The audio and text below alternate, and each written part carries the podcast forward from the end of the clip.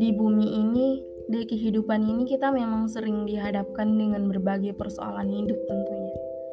Kita mungkin sering bertanya-tanya ketika menghadapi masa-masa sulit. Kita selalu membandingkan hidup kita dengan orang lain. Berbagai pergulutan di otak, pertanyaan kenapa mesti gue jadi pembelaan diri yang paling utama. Seolah-olah ada ketidakadilan semesta di sini. Kita melihat kok orang lain mulus-mulus aja. Kok orang lain kayaknya gak pernah dapat masalah seberat gue. Ya kok hidupnya tenang-tenang aja, padahal enggak.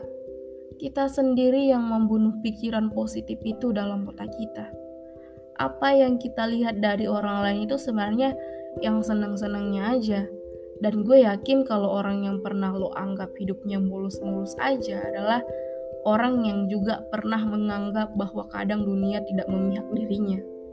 Jadi memang ada roda perputaran di situ. Gue ingat kata-kata bahwa sebenarnya rasa sakit itu menjadikan kita lebih kuat. Dan itu sepenuhnya benar. Tantangan-tantangan itu membuat kita lebih dewasa dan bersiap untuk menghadapi tantangan-tantangan baru. So, manusia memang sudah seharusnya berjalan berdampingan dengan masalah. Dunia ini memang harus ada tantangannya. Kalau nggak ada masalah, nggak ada tantangan, nggak ada challenge, gue rasa hidup bakalan begitu-begitu aja. Penonton tanpa ada rasa sakit yang menjadi perubahan kita, di mana rasa sakit itu menjadikan kita manusia yang benar-benar manusia. Jadi ada perubahan di situ.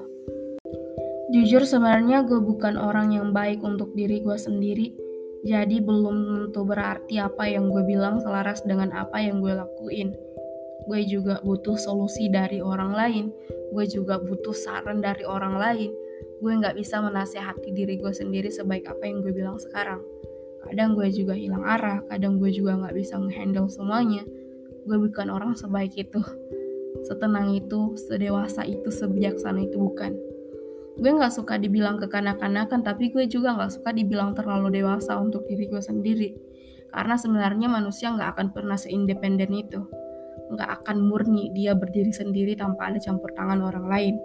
Jadi, seanti-anti sosialnya orang, semengaku-mengakunya dia benci keramaian, pada akhirnya dia akan butuh keramaian itu juga. Dan pada akhirnya dia butuh sosial juga. Gue sering bilang sampai sekarang bahwa gue benci keramaian, gue anti sosial. Tapi pada akhirnya gue mengaku bahwa gue juga butuh semua itu. Karena memang fitrahnya manusia salah satunya adalah sebagai makhluk sosial. Kita tidak pernah bisa pungkiri bahwa langkah yang kita lalui, setiap proses yang sudah kita lewati, itu karena ada campur tangan dari orang lain. 2020 April gue bikin podcast ini dengan nyali terakhir yang gue punya. Gue gak percaya diri untuk membagikan podcast gue sebebas sekarang. Dan sebenarnya tujuan gue awalnya juga bukan untuk didengar orang banyak. Makanya waktu itu gue cuman bagiin linknya ke orang terdekat gue. Walaupun juga sebenarnya di situ udah banyak yang suruh lanjut aja, banyak yang salut, tapi gue benar-benar berhenti di satu episode itu doang. Sampai tahun ini gue baru muncul lagi. Itu di bulan Juli. Dan itu pun punya cerita tersendiri. Dimana saat itu gue down dan merasa gue memang gak cocok untuk bersosialisasi bebas di luar. Di situ gue sadar bahwa gak ada yang salah sih sebenarnya dengan sistem sosial di luar. Cuman gue akhirnya tahu gue cocoknya di mana. Dan itu pertama kali gue ngeyakinin diri gue sendiri bahwa gue harus lakuin apa yang gue suka, bukan apa yang orang lain inginkan. Jadi sebenarnya gak ada orang yang benar-benar antisosial. Orang yang mendeklarasikan perkataan-perkataan seperti ini mungkin dia gak tahu atau dia gak sadar kecocokan sosialnya di mana. Dan itu sama.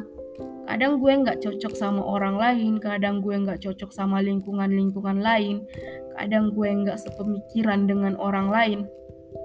Dan itu awalnya gue bungkus dengan kata-kata gue antisosial, padahal enggak. Kita cuman gak tahu kecocokan sosial kita di mana.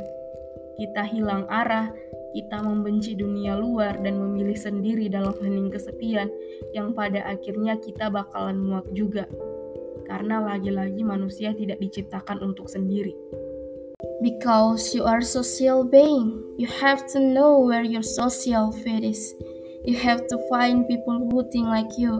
So, Don't think that you are alone because again and again you deserve to be happy.